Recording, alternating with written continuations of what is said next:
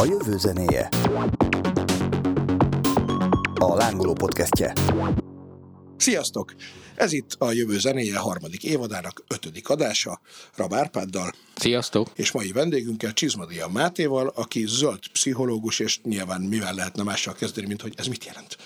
Sziasztok, köszöntöm én is a hallgatókat, és illetve most már nézőket is.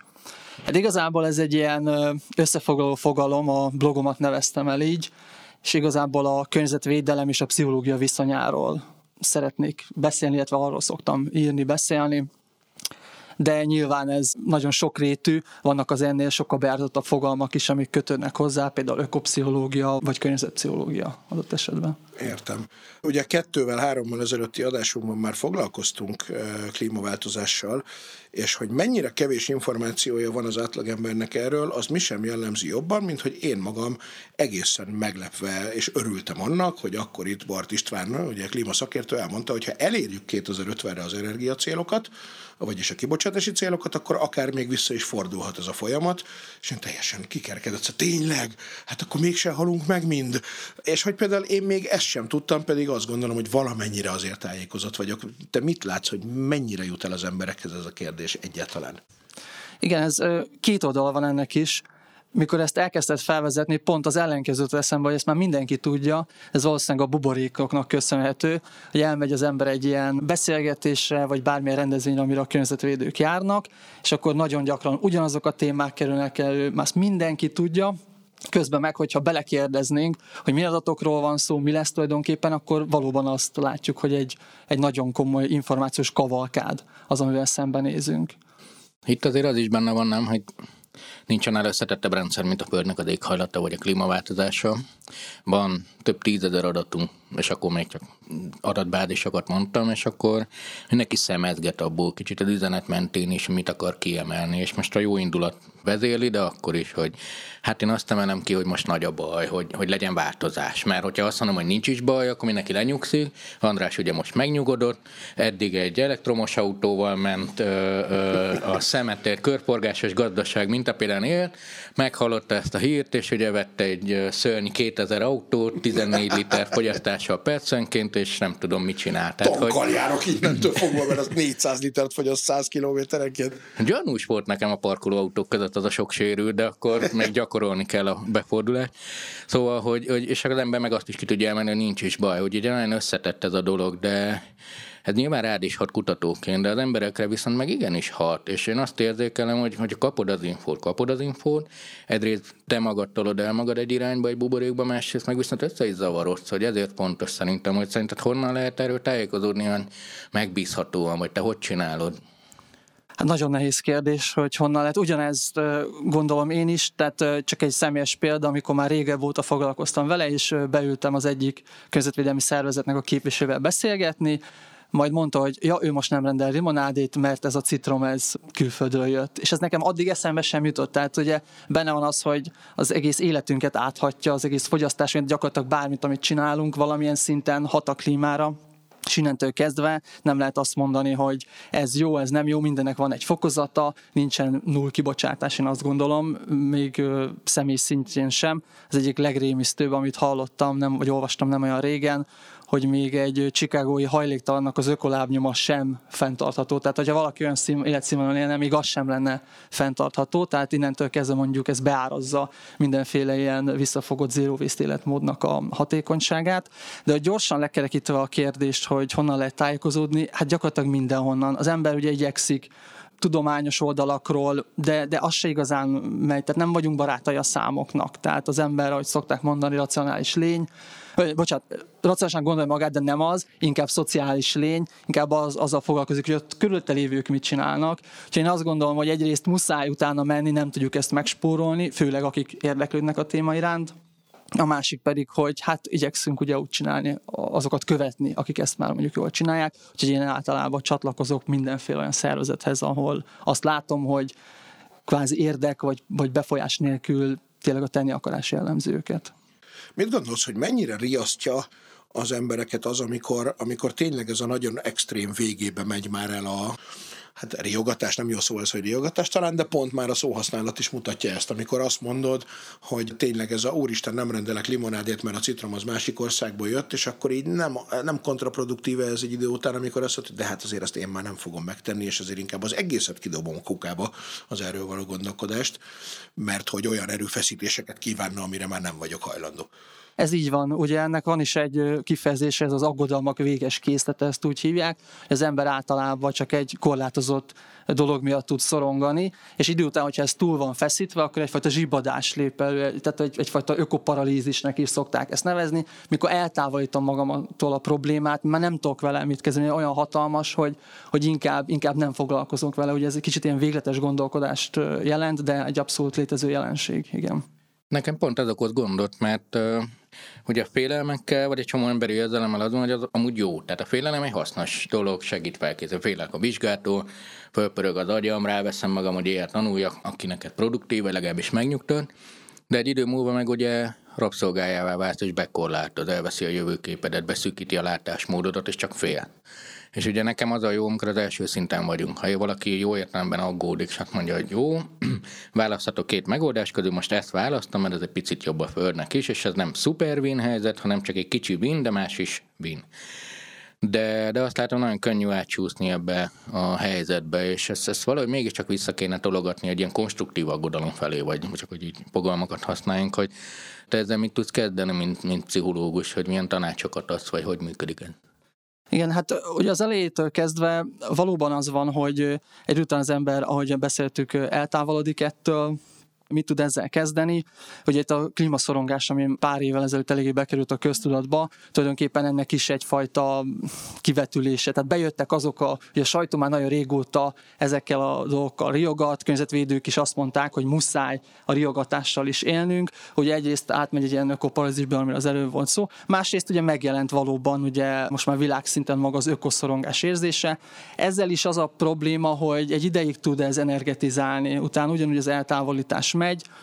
Egyébként maga a szakma azt mondja, hogy nem is helyes igazából az ökoszorongás vagy klímaszorongásról beszélni, ugyanis ez egy abszolút helyes reakció ezekre a változásokra addig jó, amíg energetizál, megtalálod, hogy miket tudsz csinálni, nem bénítólag hat rá, illetve nem, nem hozza ezt az ökoparalízist. Nagyon nehéz megtalálni egyébként. Ezt nem mutatja jobban az, mint hogy kik az, akik ökoszoronganak. Ugye a kutatások szerint leginkább azok, akik találkoztak ezzel már, mondjuk az inuitok, akik látták, hogy már elpusztultak a, a, az életfeltételeiket adó környezeti feltételek, illetve maguk klímaszakértők, meg maguk a környezetvédők. Ugye az előbb beszéltünk itt az életmódokból, hogy elkezd valamit csinálni, de nem oldódott meg. És itt megint vissza tudok kanyarodni, amit először beszéltünk, hogy nagyon komplex a probléma. Egyszerűen valamit csinálok, nincs meg az ok-okozati összefüggés. Ugye az ember alapvetően úgy szelektálódott, hogy bizonyos problémákkal szembe tud nézni, optimálisan tud vele foglalkozni, ami előtte van közvetlen, látja az okokozatot, na a klímaváltozás nem ilyen hogy ne szaladjak előre, és visszatér, hogy mit tudunk ezzel kezdeni, milyen tanácsot tudunk adni. Itt megint ketté válik a történet. Ugye ezt a kritikai pszichológiai megközelítése is van a klímaszorongásnak, ami azt mondja, hogy ezt individualista módon nagyon nehéz megoldani, illetve meg lehet. Pont az, hogy individualista módon meg lehet oldani, elmegy valaki mondjuk segítő beszélgetésre, keres egy szakembert, kap mondjuk tanácsokat is adott esetben, csökken a szorongása, általában azt szoktuk csinálni, hogy szétszállazzuk, hogy mi az, amitől valójában szorong, mi annak a próbálunk tárgyat adni neki, akkor már nem is szorongás, hanem inkább félmről beszélünk, azon meg tud küzdeni, de ez még nem változtat ugye a nagy egészen. És hát innentől kezdve, ugye ő kijön, újra megpróbál mondjuk élni a világban, újra tenni dolgokat, de ugye ez megint visszajöhet, hogy ez nagyon nehéz. Van egy nagyon jó hasonlat, amit kritikai pszichológusoktól hallottam, ez a, ez a kátyú hasonlat, hogy olyan, mintha lenne egy kátyú az úton, átmegyek rajta biciklivel, eltöröm a lábam, teljesen valid, hogyha elviszem az embert és meggyógyítom a kórházba, de hát ezt nem tudom mindig csinálni, sokkal észszerűbb lenne mondjuk azt a kátyút begyújtani, és innentől jön az, hogy az egész individualista megközelítést át kell vinni a rendszer szintű megközelítésbe, és mondjuk a kátyút betömni, ugyanezen a klímaváltozásnál. És van ennek módszertanak különben? Tehát, hogy mondjuk akik evangelisták, vagy akik, akik ugye erről beszélnek előadásokon bárhol, ez már egy tudományák, hogy hogy kéne erről kommunikálni, ami optimális, ami már gerjeszt egy kis félelmet, aggodalmat, de még nem, vagy az még gyerekcipőbe jár? Gyerekcipő, én úgy gondolom, hogy gyerekcipőbe járt. Tehát ugye itt az előbb beszéltük ezt az aggodalmak véges készletét, ugye ott is azt mondják, hogy az agynak ugye több feldolgozó rendszere van, van, amelyik ugye gyorsan, a gyors információt, az intuitíven próbál dönteni, és van ez az analitikus része, ugye ezt gyors, lassú gondolkodásként is ismeri a szakma. Általában úgy érdemes kommunikálni, hogy mind a kettővel. Tehát nem érdemes ugye nagyon a félelmet, illetve ha félelemmel operálunk, akkor érdemes megoldásokat is adni hozzá. Ezen kívül a kommunikációban ilyen alapvető panelek vannak, hogy érdemes olyan embernek kommunikálni erről, aki mondjuk a közönséghez hasonlít. Tehát ugye itt ugye az embernek van egy ilyen egyszerűsítő hajlama, hogy a komplex problémákat próbálja leegyszerűsíteni, és ilyen ez a klímaváltozás is. Például Amerikában már nem az volt a kérdés, hogy hiszek-e a klímaváltozásba vagy nem, hiszek-e neked, aki erről beszélsz nekem. És ott jöttek ilyen kommunikációs technikák, hogy a klímavédő cowboy, meg, meg hasonló dolgok. Tehát ezzel egyetértünk, hogy van előttünk egy változás, ami egyébként volt már az emberiség történetében az elmúlt 12 ezer évben sokszor, és meg fogjuk oldani, stb. és hogy legyen energetizáló.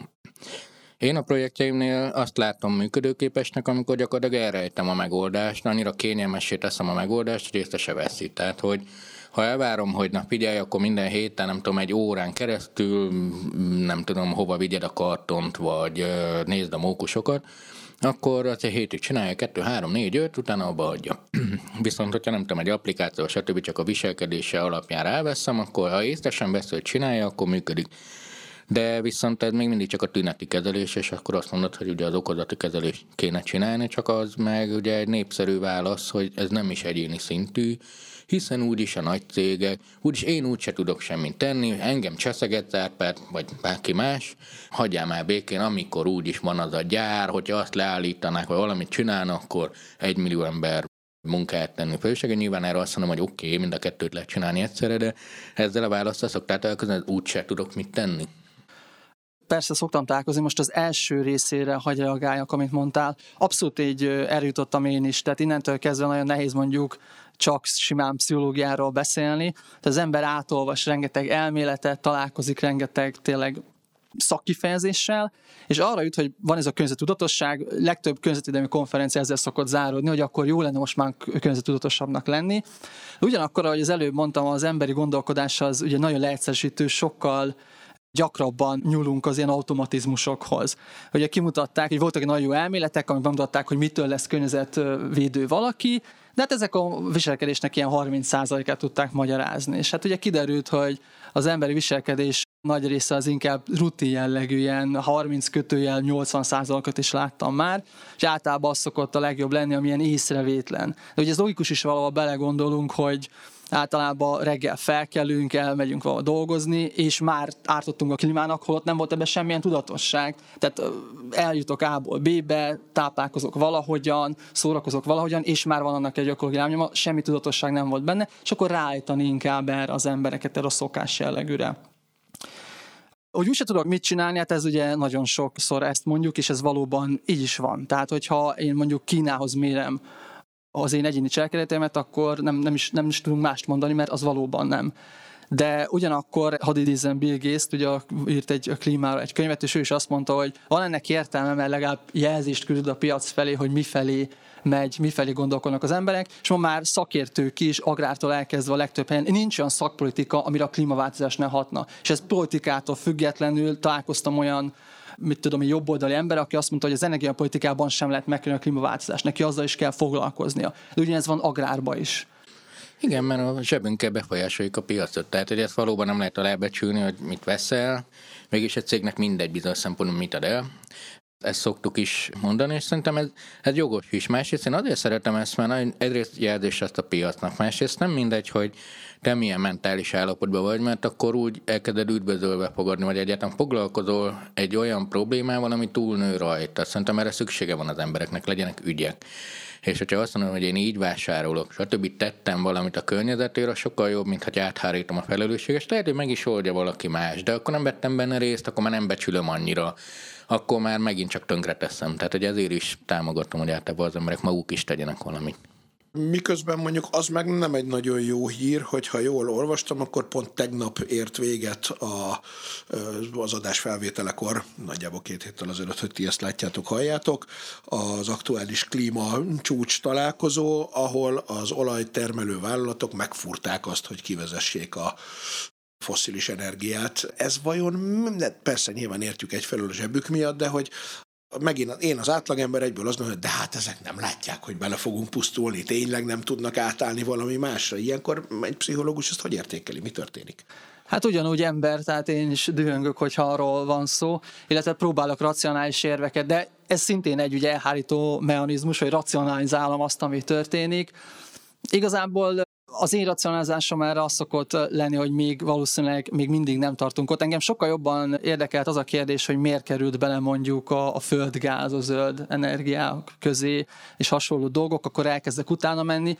Valószínűleg egyébként az van mögötte, hogy van ez a kockázatértékelésnek, vannak ugye híres kutatói, őket kérdezték arról, hogy miért van az, hogy az emberek mondjuk egy 5G ellen, vagy mondjuk egy atomenergia, vagy egy atomerőmű ellen sokkal, vagy egy akármilyen beruházás ellen sokkal jobban energetizálnak, sokkal jobban fel tudnak ellene szólalni. És hát azt mondták, hogy valószínűleg azért, mert minden más már beépült a kontextusba, hogyha jön valami új probléma, annak ugye van képe, van személy, van szervezet, amihez lehet kötni, mondjuk az olajvállalatokhoz, azok ellen úgy könnyű tüntetni, de mondjuk nem nagyon szervezünk tüntetés mondjuk a rántott hús ellen, vagy az autózás ellen, tehát az már beépült a kontextusba, és egyébként itt a háború kérdésénél is az volt, hogy ugye minden háború úgy indul, hogy az csak pár napos lesz, vagy pár hónapos lesz, aztán elhúzódik évekig, és az ember még azhoz is hozzá tud szokni bizonyos szinten, és már kevésbé tűnik fel. Tehát, tehát mi, és mi is akár, akárhányszor rákatintunk a hírekre, meg lehet nézni, hogy mennyire épült be már a háborús hírek is például a kontextusban, a vírus ugyanez volt, és én azt gondolom, hogy az olajvállalatok is ilyenek. Az jó kérdés egyébként, hogy mint lobby tényleg miket csinálnak, de én azt gondolom, hogy a fogyasztással van összefüggésbe, ha nem tudnák eladni azt az olajat, mert mi nem fogyasztanánk, akkor valószínűleg a helyzet is más lenne.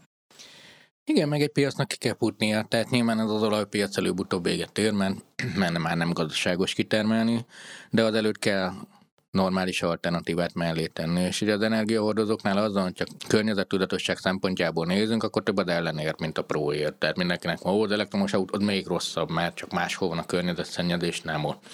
Ez még rosszabb, az még rosszabb. Tehát, hogy ezeket lehet támadni, de nincs az, hogy na akkor ne arról beszéljünk, hogy mivel megy az autó, hanem hogy, hogy biztos, hogy kell annyit autózni.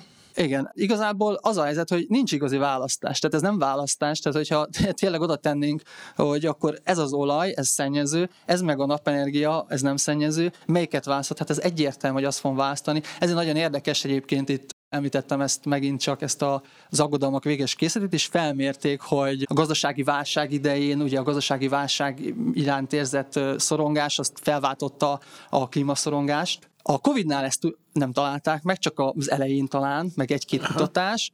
A háborúnál azt még nem tudom. És akkor ugye ezen is vitatkoztak, hogy ez vajon miért lehet. De nagyon gyakran az, hogy megkérdezik az embert, hogy, hogy a jövőbeni problémák, az ökológia összeomlás ellen mit tiltakozik-e, vagy, vagy elítéli ez, vagy nem is tudom, hogyan voltak ezek a kérdések feltéve, mondták, hogy persze, persze.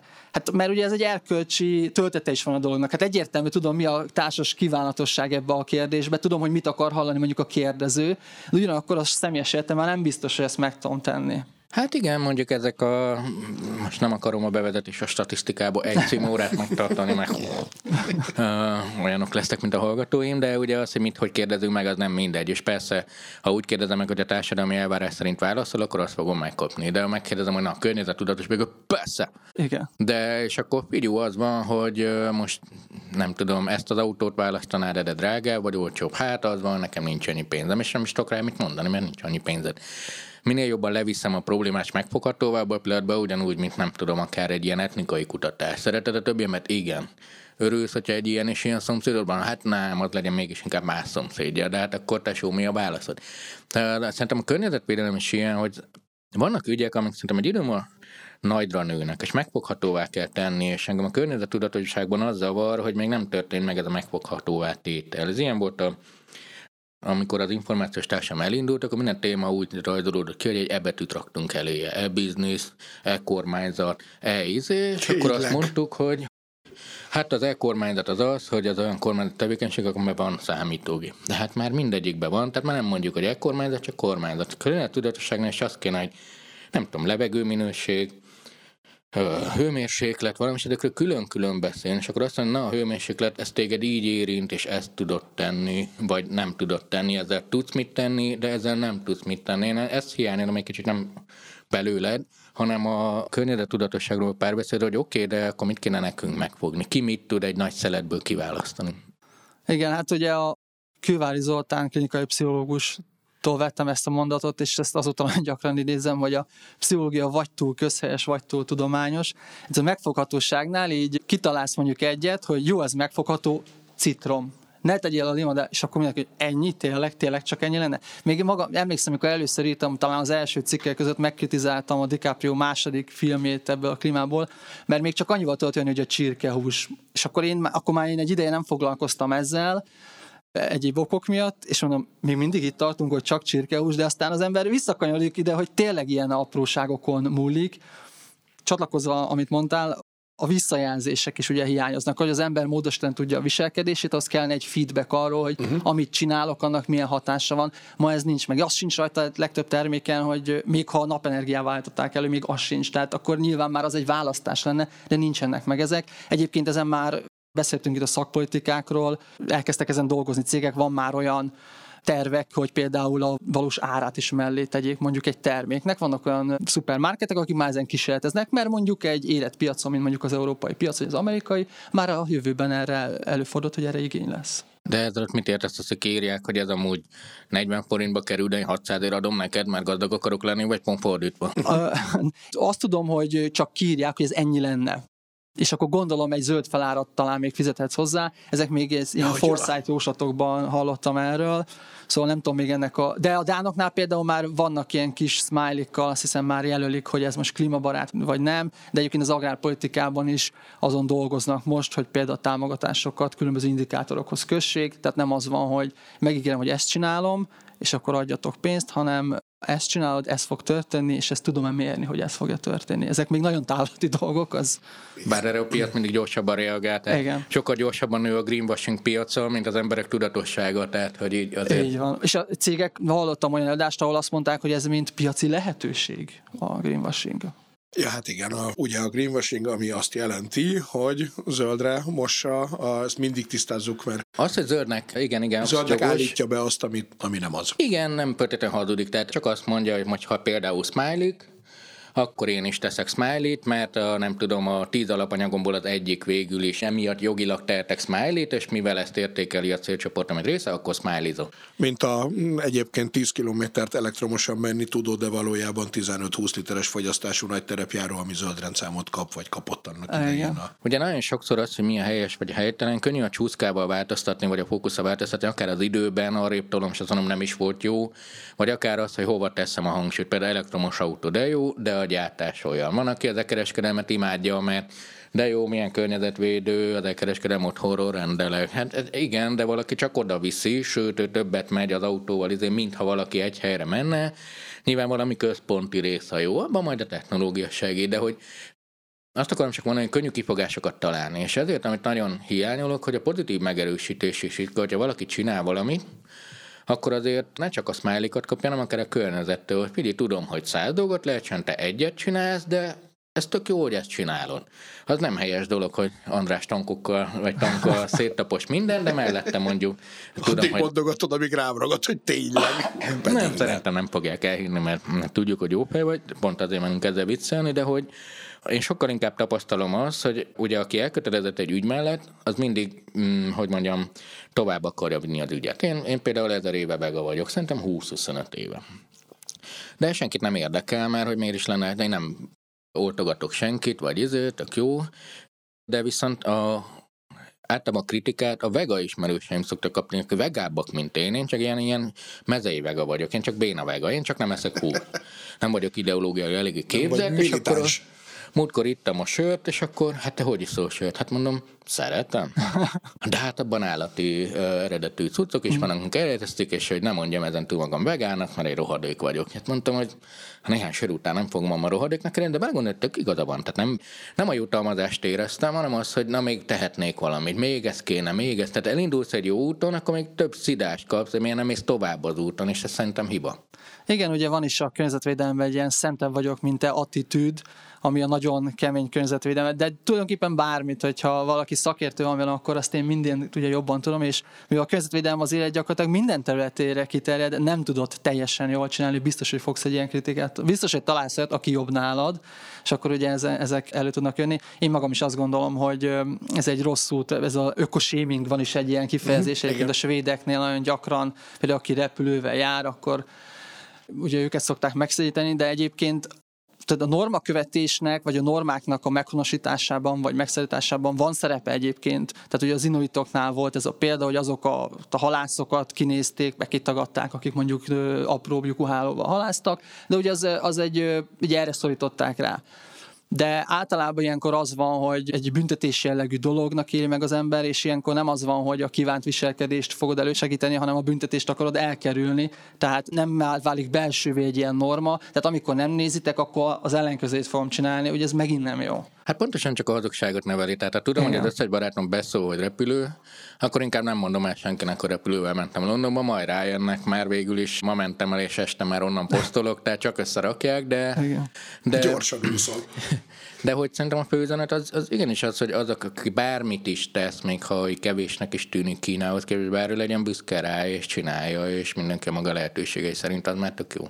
Ezzel együtt egyébként ti, mint szakemberek és tudósok, mennyire bíztok abban, hogy az élet ezt majd megoldja, ezt az egész klímakérdést, értve ez alatt azt, hogy előbb-utóbb a olcsóbb és gazdaságosabb lesz az a technológia, amivel már nem szennyezzük a környezetet.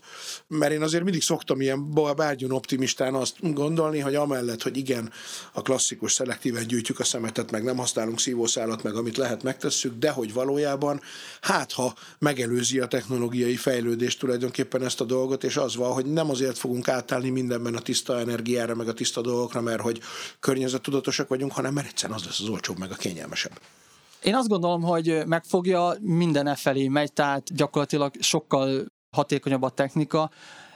A probléma az igazából, hogy ezt már hallottam többször, meg szerintem már ti is találkoztok vele, hogy van ez a Jevons paradoxon, hogy valami olcsóbb lesz, meg környezetbarátabb, az nem azt jelenti, hogy kevesebbet fogom használni, hanem egyre többet. Tehát nem az történt, hogy ugyanúgy autózunk, mint mit tudom én, 50 vagy 100 éve, csak hatékonyabban, hanem többet is autózunk, Ugye, de ez egyéni szinten is megvan, úgy hívják, hogy morális önengedélyezés, és az embernek egy olyan tulajdonsága, hogyha tett valami jót egyik oldalon, akkor engedélyez magának egy rosszat is. Oh. Tehát, hogy ez nagyon, tényleg, tényleg ez, ez, nagyon, hát. ezt nagyon sok területen kimutatták, okos otthonok kivitelezésénél, hogy nem csökkent, sokkal ö, többet égetjük a takarékos izzót, vagy uh-huh. volt egy ilyen klasszikus kísérlet, amiben újrahasznosított papírt lehetett használni, abból többet használtak. És ez alássa az ilyen technológiai dolgokat, de én azt gondolom, hogy ha a kérdésedre válaszolok, hogy e felé megy minden, kérdés az, hogy elég gyors lesz-e, uh-huh. meg hogy mi, mi történik még azon kívül. Szerintem is, tehát tényleg e felé menni. Azért a fejekben itt beszélünk dolgokról, de hogy ez egy nagyon gyors változás, ami most zajlik, ez a tudatosság növekedés az emberi társadalomban. Hát 10-20 éve kezdtük el igazából, és most egy olyan elvárás elé kerültünk, hogy gondolkodjunk egy egész bolygóban, oldjunk meg olyan problémákat, amik beláthatatlanak és bonyolultak. Ez egy nagyon nagy kihívás, és tényleg igyekszünk.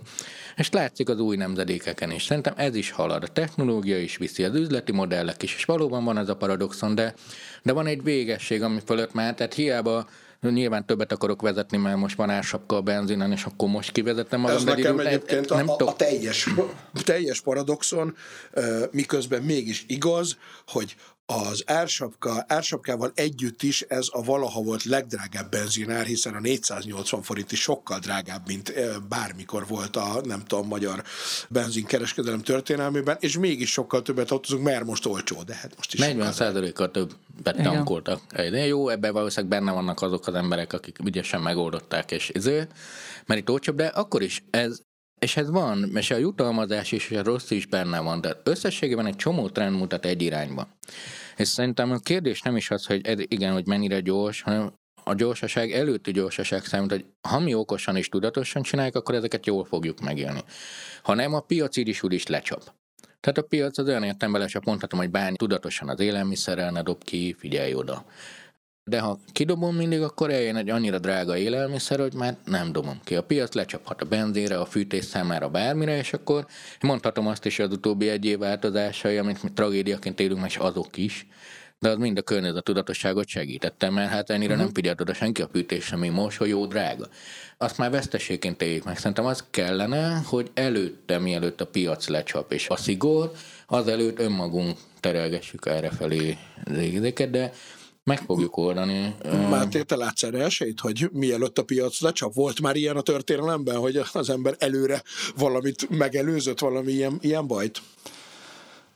Hát ez egy nagyon jó kérdés. Én látok egyébként esélyt rá, ugye most már több klímakutató, meg szakértő is azt mondja, hogy a társadalomtudományoknak nagyon bele kell szállni ebbe a dologba, és az emberre kell ezt optimalizálni. Tehát, ahogy az előbb beszéltük, hogy ezek a olaj vagy napenergia, ez nem valós választás egy, egy átlagos embernél, és emiatt ugye, meg vannak ezek a paradoxonok, meg ugye, amit az előbb beszéltünk, hogyha erre optimalizálnánk, az ember optimalizálnánk ezeket a dolgokat, akkor ez működhetne. Mert ugye most mi van? Most helyette a fogyasztásra van optimalizálva minden. Ugye volt egy kutató, aki a mezőelméletnek híres kutatója Levin, ő mondta, hogy surlódás van. Hogyha egy viselkedést akadályozni vagy segíteni akarsz, a surlódással tudsz játszani. És akkor erre például szokták mondani, nekem nincs Amazon profilom, úgyhogy nem tudom ezt megerősíteni, de például egy Amazon profilt létrehozni, egy kattintás, megszüntetni 15. Uh-huh. Oh, értem. Tehát, hogy minden arra van, hogy te könnyedén tudj fogyasztani ha olyan szabályozást hozunk, ahol mondjuk a környezetbarát változás, vagy a környezetbarát verzió, vagy, vagy választás van megkönnyítve, arra optimalizálunk,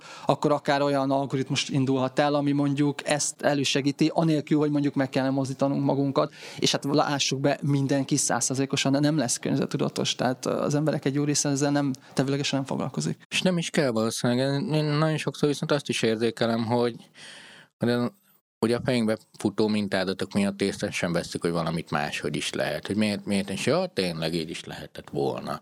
Nem akar ő rosszat, de végül is ez a megszokott. Akár egy nagyon egyszerű példán, találkozók megbeszélése, bizonyos egyeztetések, ami a koronavírus alatt tudott menni online, ú, végre vége, és akkor most meg minden megint fizikai. Eltesztenek, ha jó, ezt személyesen csinálom, ezt online.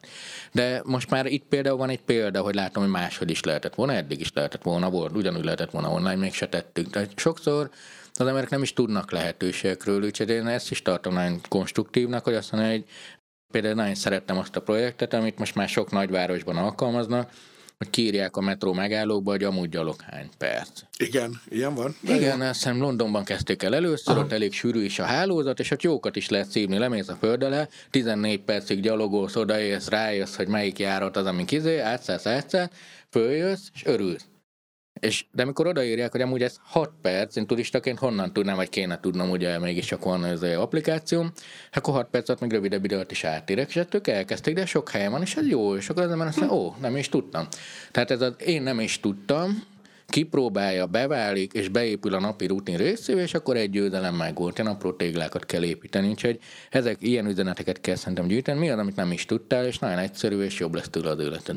Igen, és itt mondtál előtte egy jót, hogy a vesztesség, a, a, volt ez, hogy ugye nem tudjuk me- megúszni azt, hogy ne legyen probléma, és mert ugye, hogy beszéltünk, hogy a kontextusba uh-huh. beépülnek a dolgok, ugye rutinok alapján működünk, ha nem történik valamilyen probléma, ezekre nem irányítódik rá a figyelmünk. Tehát például itt ugye a háború kapcsán én nem láttam még, hogy ennyi ember kezdte volna ellenőrizni mondjuk a villanyszámláját, uh-huh. vagy, vagy akármilyen fűtésszámlát, és akkor ez más kérdés, hogy ha mellé adunk neki növeljük a kontrollját, ugye ezt úgy szoktak mondani, hogy ha ő tényleg tud mondjuk egy távfős lakásba, ez ugye eléggé nehezen megy, vagy egyáltalán nem megy, de ha mondjuk ez mellé van, akkor, akkor szerintem ez abszolút egy, egy működőképes dolog történik valami, és ezt nem fogjuk tudni megúszni. Ez a jövőben is így lesz. Lesznek problémák, lesznek válságok, és ez mind arra lesz jó. Ezt úgy szokták mondani a pszichológiában, a szokások pszichológiában, hogy lehetőség ablak nyílik, amikor ugye versengő alternatívák elindulnak, és akkor ki tudok választani egy újat, azt tudom utána beépíteni a rutinba. Itt van egy nagy jövőkutató csapda, amúgy most csak ilyen izé, egy hipotetikus példa, mert mondjuk megmondom, hogy na a klímaváltozás izé lesz, és akkor mindenki felkészül, elhittük átpárnak, mert cuki, és nem csinálnak minden, és nem lesz klímaváltozás, akkor gyakorlatilag mindenki fogja mondani, de béna voltál elpárt tíz évvel ezelőtt, azt mondtad, hogy ez lesz, de ez nem is lett. És én azt mondom, de azért nem lett, mert mondtam. Előrejelzéseknél az is izgi, hogy ne azért csináljuk, hogy elhárítsunk egy bajt, hanem azért, hogy jobb legyen az életünk. És akkor így ilyenkor azt tudom mondani így is, úgy is, hogy oké, okay, de viszont nézd, ugyanúgy nem pásztál, de, de volt pűtés, vagy, vagy, vagy bármi más. Erre szoktam én egyébként mondani azt a lehet, hogy már az ebben az adásban is felhozott példát, ha igen, akkor elnézést, hogy amikor a anyám kiadta az ukázt egy általa szerkesztett permakultúrás könyv után, hogy a telken innentől nem kell füvet nyírni két hetente, hanem csak egy nyáron elég kétszer-háromszor, mert hogy az akkor megmarad a fű, Azután, amikor ezt nem tudom, egy-két éve elkezdtük csinálni, én is hát, de hát miért voltunk mi eddig olyan hülyék, hogy szivattuk magunkat a fűnyírással, aminek nem csak az volt az eredménye, hogy ott kellett izzadnod a napon nem tudom mennyit hetente, de még jól ki is égett a fű, bezzeg most, hogy meghagytuk nem tudom három centis vagy tíz centisnek vagy akárminek, most tök szép zöld a kert, és ráadásul egész nyáron háromszor kell füvet nyírni, és ez mennyivel jobb. Tehát, hogy alapvetően ez nem egy negatív dolog volt, hanem, hanem egy, egy pozitív, az más kérdés, hogy előtte úgy élt mindannyiunknak a fejébe, hogy az egy rendetlen dolog, hogyha ezt így hagyod. És nincsen körönvágó lóval levágva Itt a társadalmi elvárás sem, mert, mert nem tudom, mint te nagyon magabiztos vagy, de de édesanyámon kell legjobbat akarja, de akkor is van egy társadalmi elvárás, valaki benéz a kerítésen, hogy néz ki, hát nézzen ki jól érted. Anyum ő, ő kegyetlen a fűvel. Tehát ő, ő, ő mindent elkövet azzal a fűvel, hogy ne éljen. Tehát ő, ő 0,1 mm-re vágja, méréget ki, szétöntözi, hogy ne égjen ki, de hogy egy kicsit körülgje a fejét, azonnal le is vágja, tönkre megy közben a dereka, de mégis még csinálja. És mondom, hát ez az... Itt az András is levágta, olyan boldog, meg minden. Jó, jó, jó, igazad van, kispiam, csodálatos, amit mondasz, nagyon szeretlek. Kilépek. Egy hét ma visszamegyek, mert, mert hogy ő nem akar rendetlenséget maga körül. Tehát, hogy ezért mondtam azt, hogy a, a jutalmazás, hogy benéznek a szomszédos hogy ú, András milyen király, mert tudja, hogy, hogy így kell, és akár mondja is neked, akkor az kellene, hogy az emberek egymást is megerősítsük.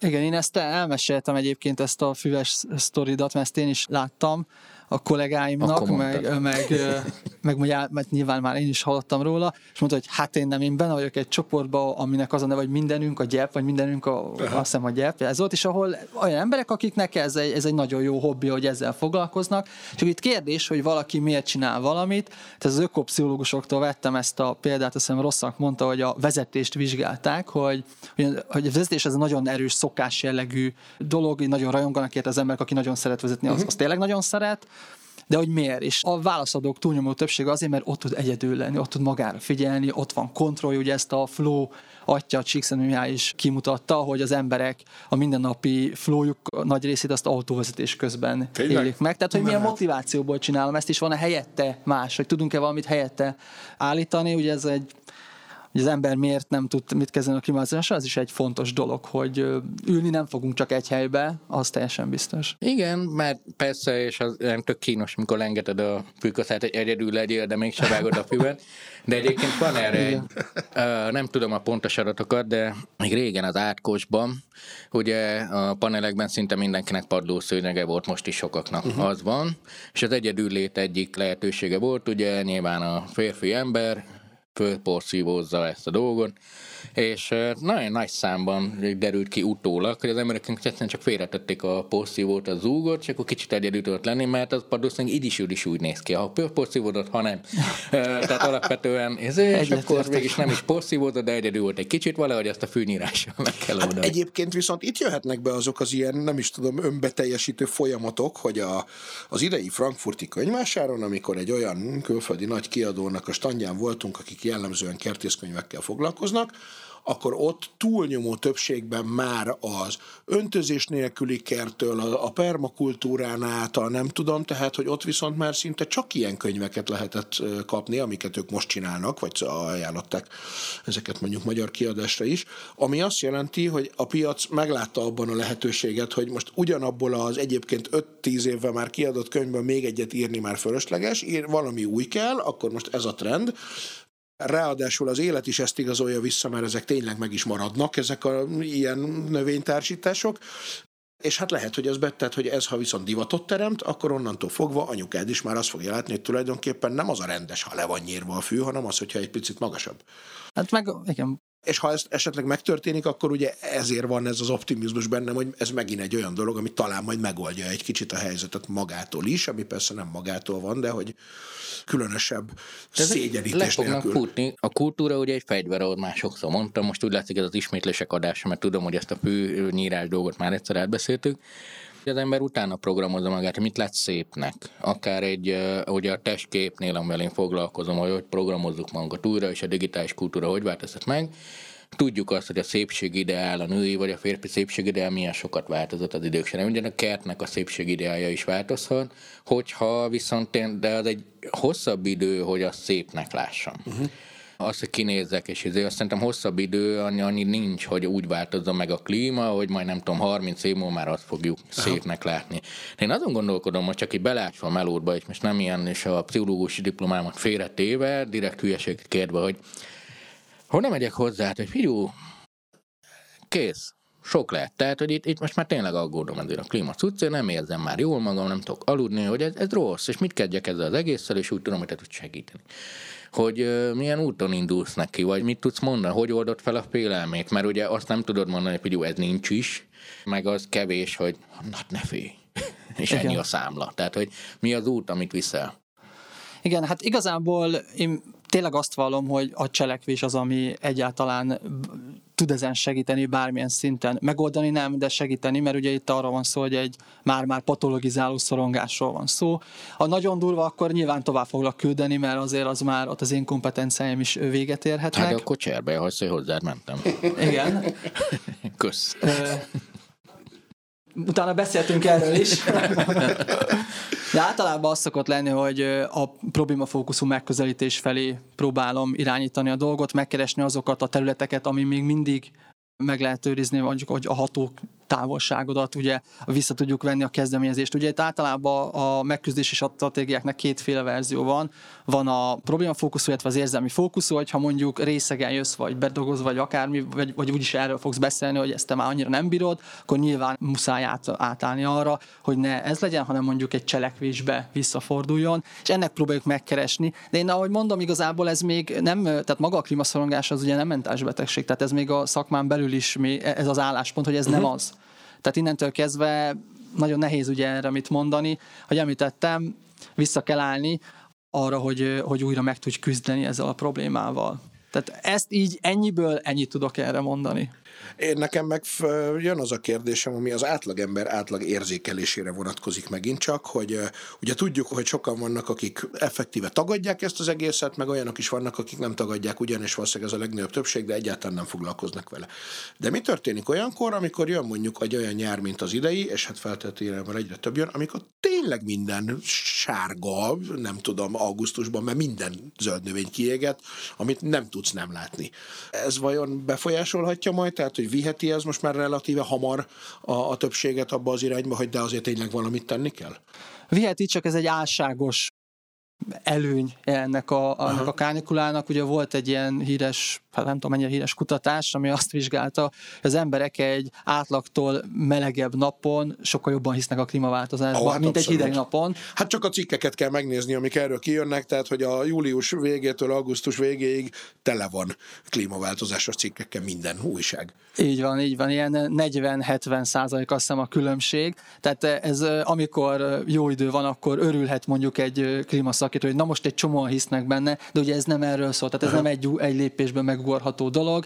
Innentől kezdve, hát ráirányítja a figyelmet, de én azt gondolom, hogy itt megint a rutinokhoz való visszatérés, hogy azt szokták mondani, hogy inkább egy, egy beállítódás ez, mint egy ilyen egyszeri cselekvés. Ugye van is egy ilyen torzítása az emberi elmének, az egyszeri cselekvések torzítása. Érzek mondjuk egy szorongást, kapok mondjuk így az előzőre visszatérve egy, egy hogy mit tudok csinálni, megcsinálom, aztán megnyugszom egy picit, és akkor az egész így elül. De ezután ugye vissza fog jönni, tehát ez egyértelmű, tehát ezért kell egy ilyen nagyobb változásra berendezkedni, egy, én azt gondolom, igen. És ugye itt ez felveti egy bizonyos értelemben a hit kérdését is. Uh-huh. Tudom, hogy vannak azért olyanok is, akik nem, nem szeretik a hit szót használni ezzel kapcsolatban, de én azt gondolom, hogy ez elkerülhetetlen lesz a jövőben. És te mondjuk szakemberként mit szólsz ahhoz, amikor valaki azt mondja, hogy én csak azért nem vállalok gyereket, mert, mert erre a világra már nem érdemes, mert hogy itt mindenki el fog pusztulni hamarosan. Van ez a mérleg egyik serpenyőjében, a másikban meg ugye az, hogy sose élt olyan jól az emberiség, mint most.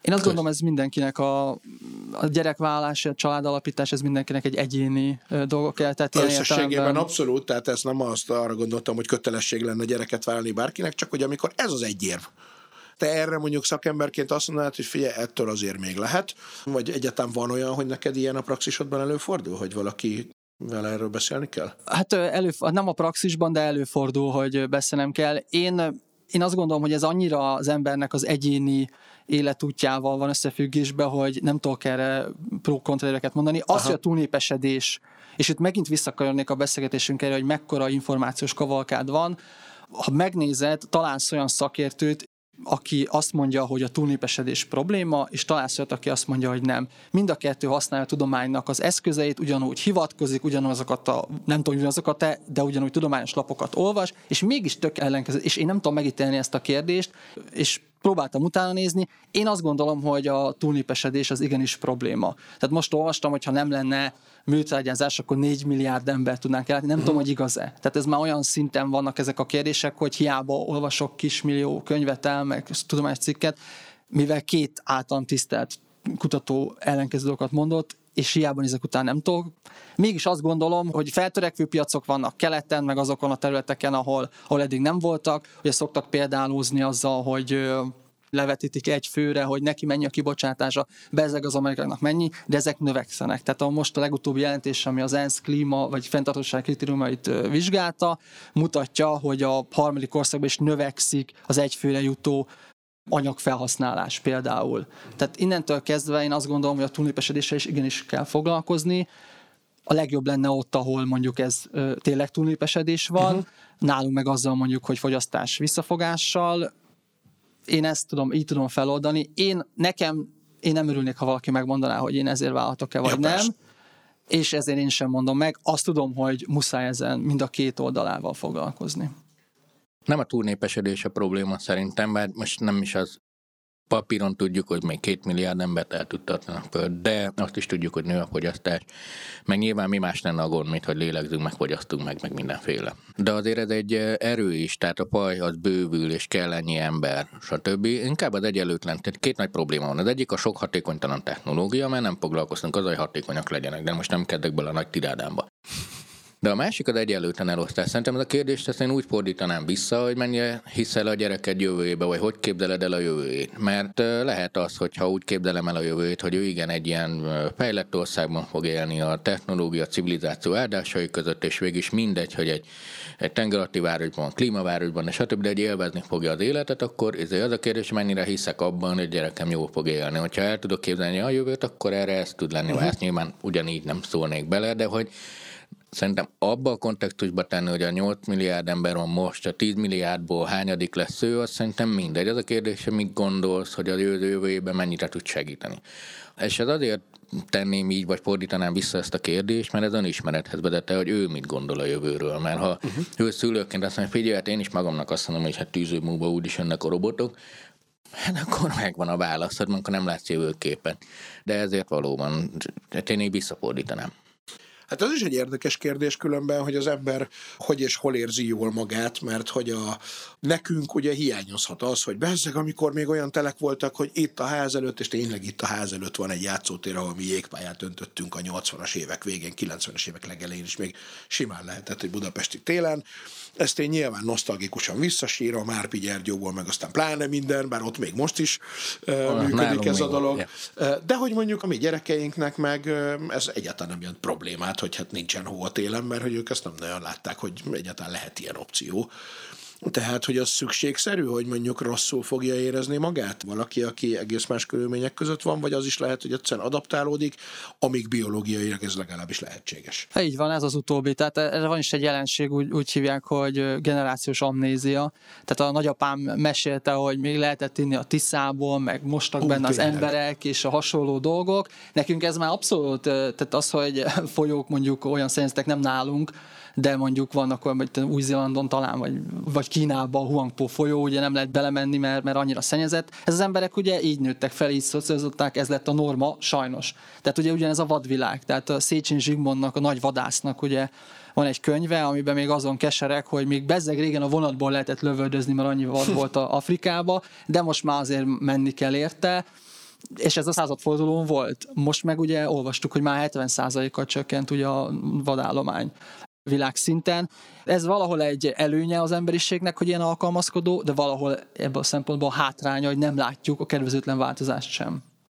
Csak szerintem ez az újraprogramozás eszköze. Szerintem azért jó az amnézia ellen harcolni, mert nyilván szelektált. Mikor visszagondolsz, nem azt fogod mondani, hogy ú, amúgy internet nélkül üldögéltem este, vagy akár tévé nélkül is, és unatkoztam most, ez nincs, hanem kiemelsz valami szépet az életedből. De ez azért jó, mert ezt átadod, hogy neki legyen szép. Hogyha nem beszélnél erről, akkor lehet egy, tehát hogyha nem beszélünk arról, hogy régen volt olyan, hogy láttam vadállatot, akkor elképzelek egy olyan világot, hogy ebben nincs is vadállat, és akkor nem is lesz fajok visszatelepítése vagy megmentése, mert sose volt. Ennyiben szerintem nagyon pontos, hogy te mit fogalmazol, meg mikor nosztalgiázol, hogy ez jó volt-e az a csicsonkázása a jégen itt a ház előtt. uh, Ezen sem. azért meg gondolkoztál egy picit te is ezen a szó. Nem, csak pilóztam azon, hogy beelsüthetem el. Hatásszünetet de... tartottál. Egyébként az mi a korcsolyázás, vagy a szánkozás? A csicsonkázás csak a csúszkálás, ja, tehát nem annyira szofisztikált dolog. Igen, igen, vagy a nylon zacskón az oldalon, a nem tudom, havas domboldalon.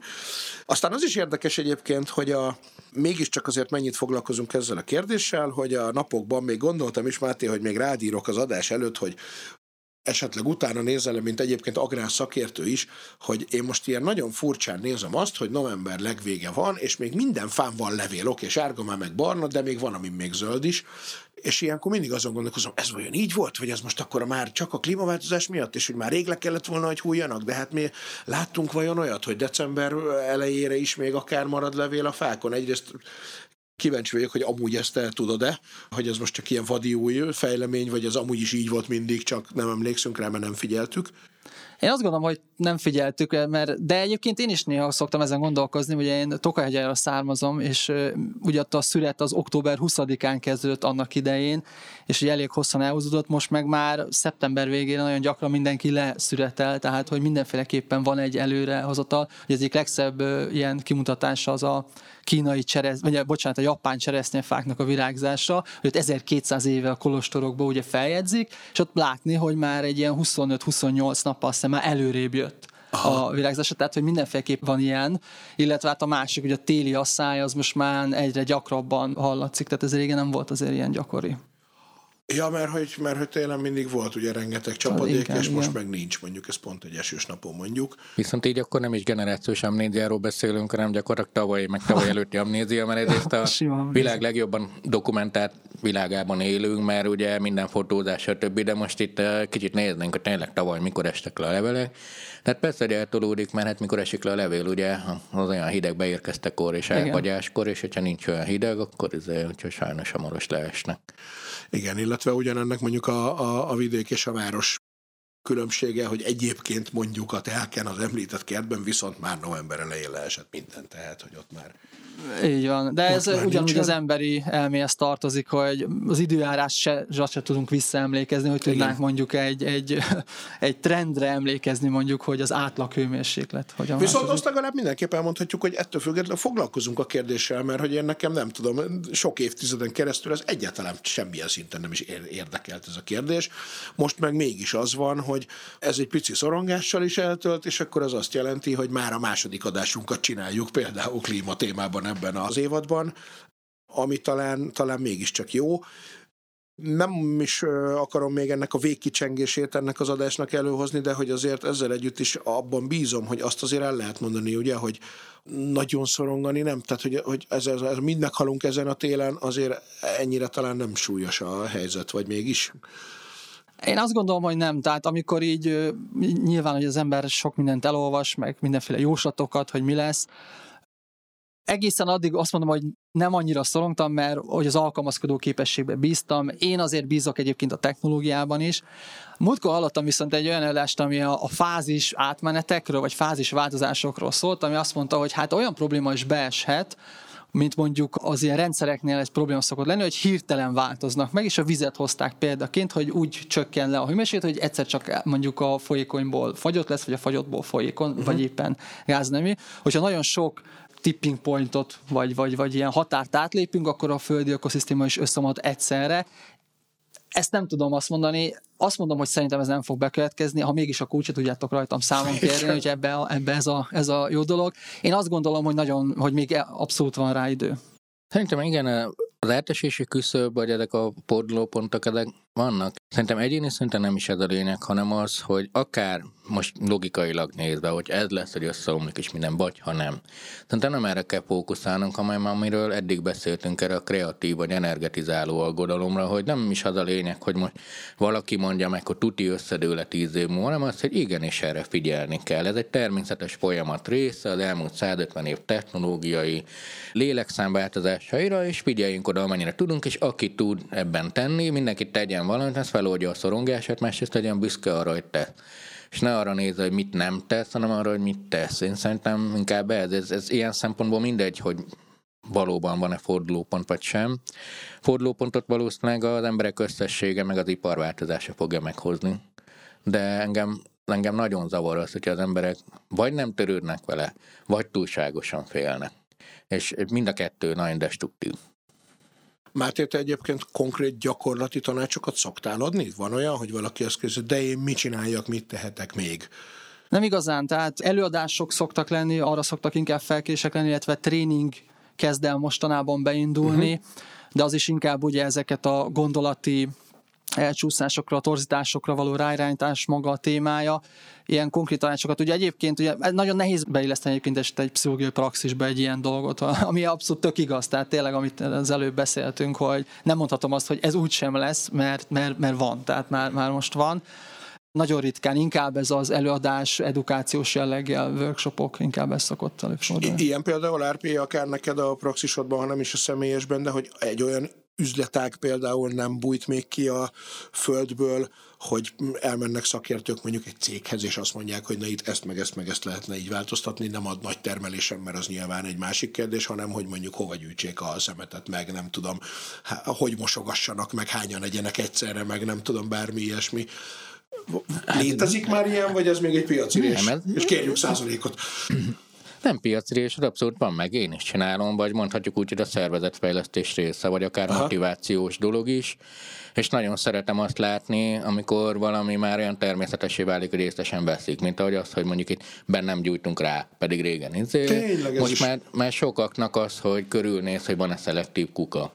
Van egy, egy ilyen körbesöprő pillantás. Ha nincs, akkor ledobja egybe, vagy hogyha amúgy nincs, nem tudom, ledobja a földre, vagy, vagy valami, de hogy van, van és azok azok, amik beépültek. A, a céges filozófiában könnyebb irányítani a környezetet, ö, oda tenni kukákat, ö, nevelni.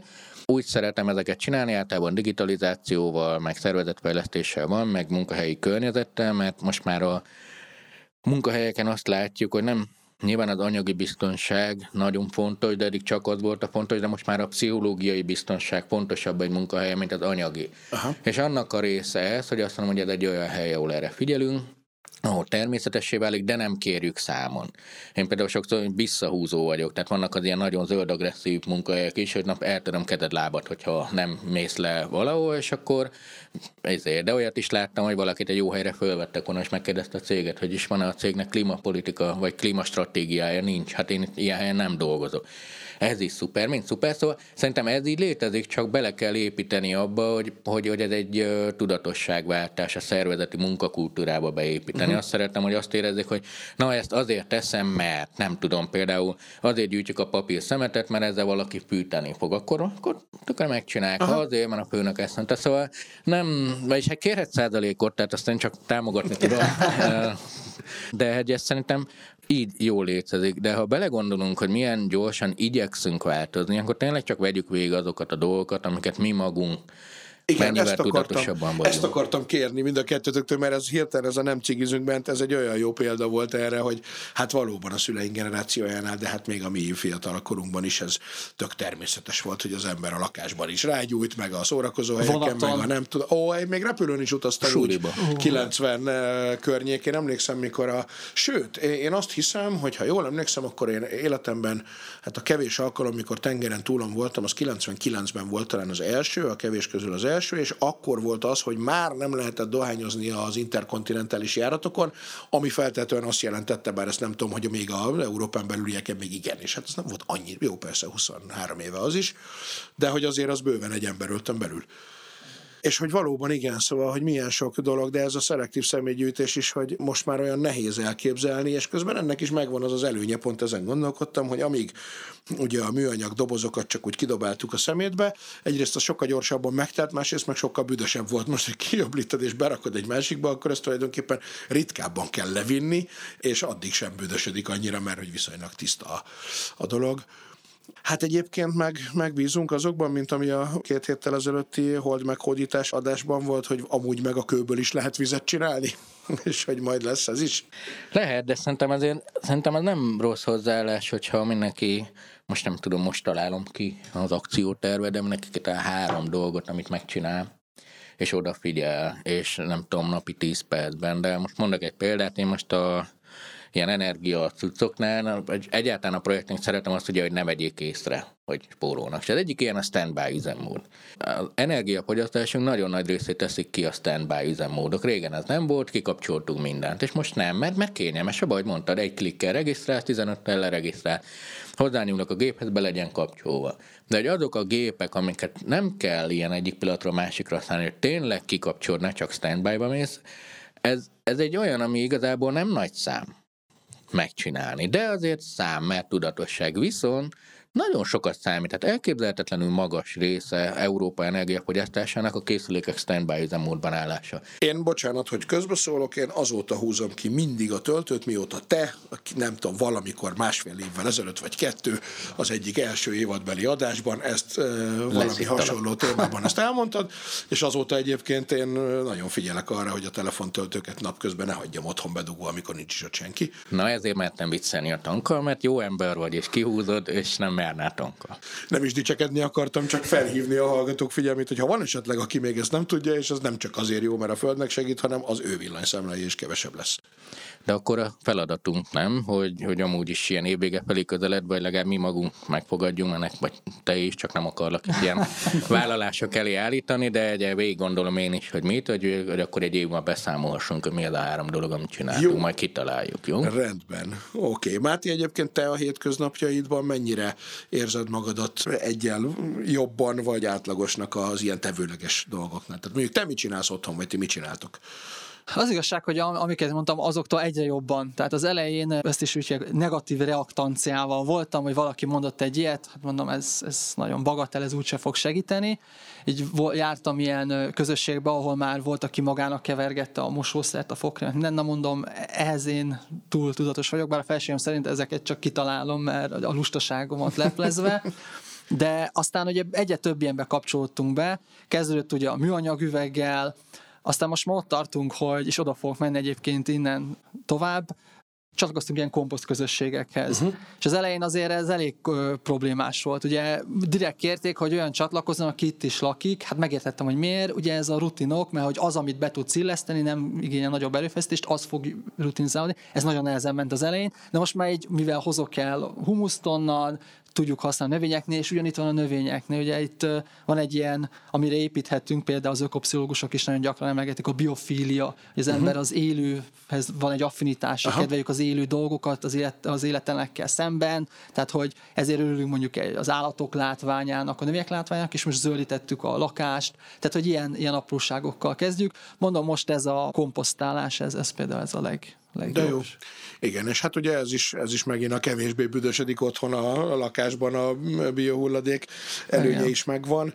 Egyébként tényleg még azt hadd kérdezzem meg, mert hogy, mert hogy te agrár dolgokkal is foglalkozol, hogy ugye néha ezen is megy a vita, hogy most tulajdonképpen ültesse fát, vagy ne ültess fát, hogy azzal most jót teszem, most az lenne a feladatunk, hogy minél több fát ültessünk, a, nyilván a városban ez kevésbé működik egyéni szinten, de akinek már mondjuk van egy telke, vagy, vagy vidéken lakik, az jót tesz hogyha mondjuk tényleg minden évben tíz új fát elültet. Minél többet. Én, én is azt gondolom, hogy minél többet. Tehát a rosszat nem tesz, tehát nyilván most egy erdészt lehet, hogy jobban vitatkozna, ha olyan helyre ülteted, nem tudom, de az negatív hatás, én azt gondolom, hogy nem lesz. Sőt, én ebben például a városok zöldítésében nagyon komoly potenciált látok. Tehát ugye itt a trendekről, ha beszélgetünk, a városba költözés az még továbbra is trend lesz. Tehát Komolyan? Ez, a, persze, tehát hogy yeah. olyan szinten koncentrálódik a népesség, ez nem változott meg, amiből szintén van egy paradox jelenség egyébként, de hogy én azt gondolom, hogy, és hogy a munkahelyen említetted, hogy nagyobb a ráhatása, meg ott koncentráltan vannak az emberek, a városnál ugyanez, és ráadásul a városokat jobban sújtja a klímaválság. Igen. Ez egy nagyon jó vonal lenne,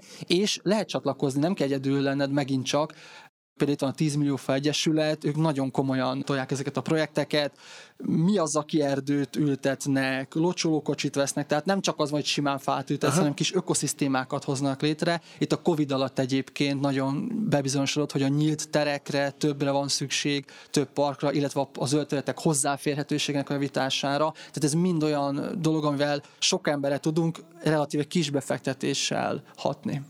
Ne csak pályákat ültessenek, növénytársulásokat Igen. kell létrehozni. Most az emberiség felel, akik városokban valósan a kétharmada fog. Tehát, hogy ez még így halad ez a trend. Igen. Én pedig pont azt gondoltam volna, hogy ugye nyilván van az a buborék, ahol a kiköltözést látod, de persze ez is tiszta sor, hogy ez általában már azok a felnőttek, akiknek már, a, már egy kicsit jobban a nyugalomra vágynak, és nem tudom, de hogy azt is gondoltam volna, de ezek szerint rosszul, hogy egyrészt a távmunka lehetőségekkel már nem akarsz feltétlenül oda menni a városba, másrészt meg azért a helyváltoztatás felgyorsulásával is megint azt mondod, hogy tulajdonképpen lakhatok én valahol messzebb is, mert úgyis be tudok érni fél óra alatt a város városba akárhonnan is, de akkor ezek szerint nem? Van ilyen is, tehát például itt az agrár szóba került, ugye van erre is egy ilyen kitekintés, hogy milyenek lesznek a jövő agrárosai vagy gazdálkodói. Uh-huh. Ma már az, hogy csak simán agr- agronómus vagyok, vagy, vagy gazdálkodó, az most már csak egy dolog. Már van vagy hatféle, tehát van a lifestyle farmer, a shade farmer, az adaptív farmer, tehát nagyon sokféle van, tehát hogy ez például a lifestyle farmer, aki mondjuk kiköltözik, van is egy ilyen is, de ez mind szakmán belül egy trend lehet. Milyen az a sejt farmer? Hát aki például ezeket a Petri csészében készült húsokat ja. állítja elő most már lassan befejezzük, de azzal hol tartunk? Mert egyébként ez is egy mániám, hogy én, aki viszont nem tudok vegetáriánus lenni még mindig, mert még mindig túlságosan szeretem hozzá a a húst, és nem nyitjuk most ki ezt az ajtót, de hogy abban szoktam bízni, hogy a csészében készült, készült húsok lassan ugye átveszik majd az uralmat, és hogy az egyrészt a klímaváltozásnak is, ugye, mint tudjuk, a szarvasmarháknak a metán kibocsátó hatását is mérsékli, másrészt meg az én rossz lelkiismeretemet is Miután válaszolsz, majd mondok erre sztori.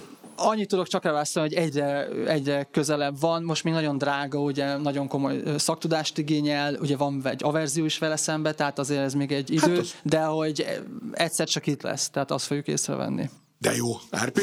Van, és ez terjed, és ez, ez ugye nekem gond volt, ugye Erdély, Gyergyó, stb. nem volt olyan nagy hamburger kultúra, egy, egy becsületes diktatúrában, aztán vega lettem, úgyhogy nekem kicsit kimaradt ez a hamburger cucc és jöttek a műhúsos hamburgerek, és akkor én nagyon megörültem neki, most már lehet kapni, és az egyik gyors étterem láncolatnál is van, és szerintem nagyon finom is, és nagyon mhm. örültem neki. Nyilván annyira egészséges, mint minden gyors étterem, de nagyon jó tud jönni egy a törzskocsmámból hazament este után. És itt szoktam is mondani, és akkor egyik barátom pont tegnap írt rám egy ilyen szomorú esemény, mondtam, hogy ide én nem emlékszem már a hús ízre igazából, meg nem is akarom az annó gyergyói húsminőséget egy mostanival összehasonlítani, de szerintem ez, ez abszolút húsíz, és így írt. Nem. Kipróbáltam, nem, úgyhogy lehet, hogy ez csak ilyen nyomiknak lesz jó, mint én. Nem hinném egyébként, mert itt meg megint benne van ez a korábban tárgyalt, hogy a gyerekeinek már nem hiányzik a városban a hó, de még vidéken sem, mert nem nagyon látták, hogy tulajdonképpen olyan könnyedén hozzászoksz valamihez, hogy én azt gondolnám, hogy ha alapvetően az már olcsóbb lesz, és eleve azt kapod az esetek 90%-ában, hiszen az lesz az üzleti érdeke a vendéglátóstól a hentesig mindenkinek, hogy azt árulja, mert azon van a legnagyobb haszon, akkor én azt gondolnám, hogy ehhez viszonylag könnyedén hozzá lehet szokni. Egyrészt, másrészt meg egészen parád és séf barátom is mondta azt, hogy egyébként szerinte a nála árult bulgerek közül a legjobb íze a műhúsosnak van, csak az a legdrágább valóban. Még. Hát akkor még legyen ez az zárszó, meg legyen az, hogy mindenki figyeljen oda, de ne rettegjen, azért most még nem halunk meg mindezen a télen, ugye? Vagy nem emiatt. Vagy nem emiatt. Köszönjük szépen, Csizmadia Máté. Köszönöm. És a Sziasztok. Sziasztok. Sziasztok. Ez volt a jövő zenéje.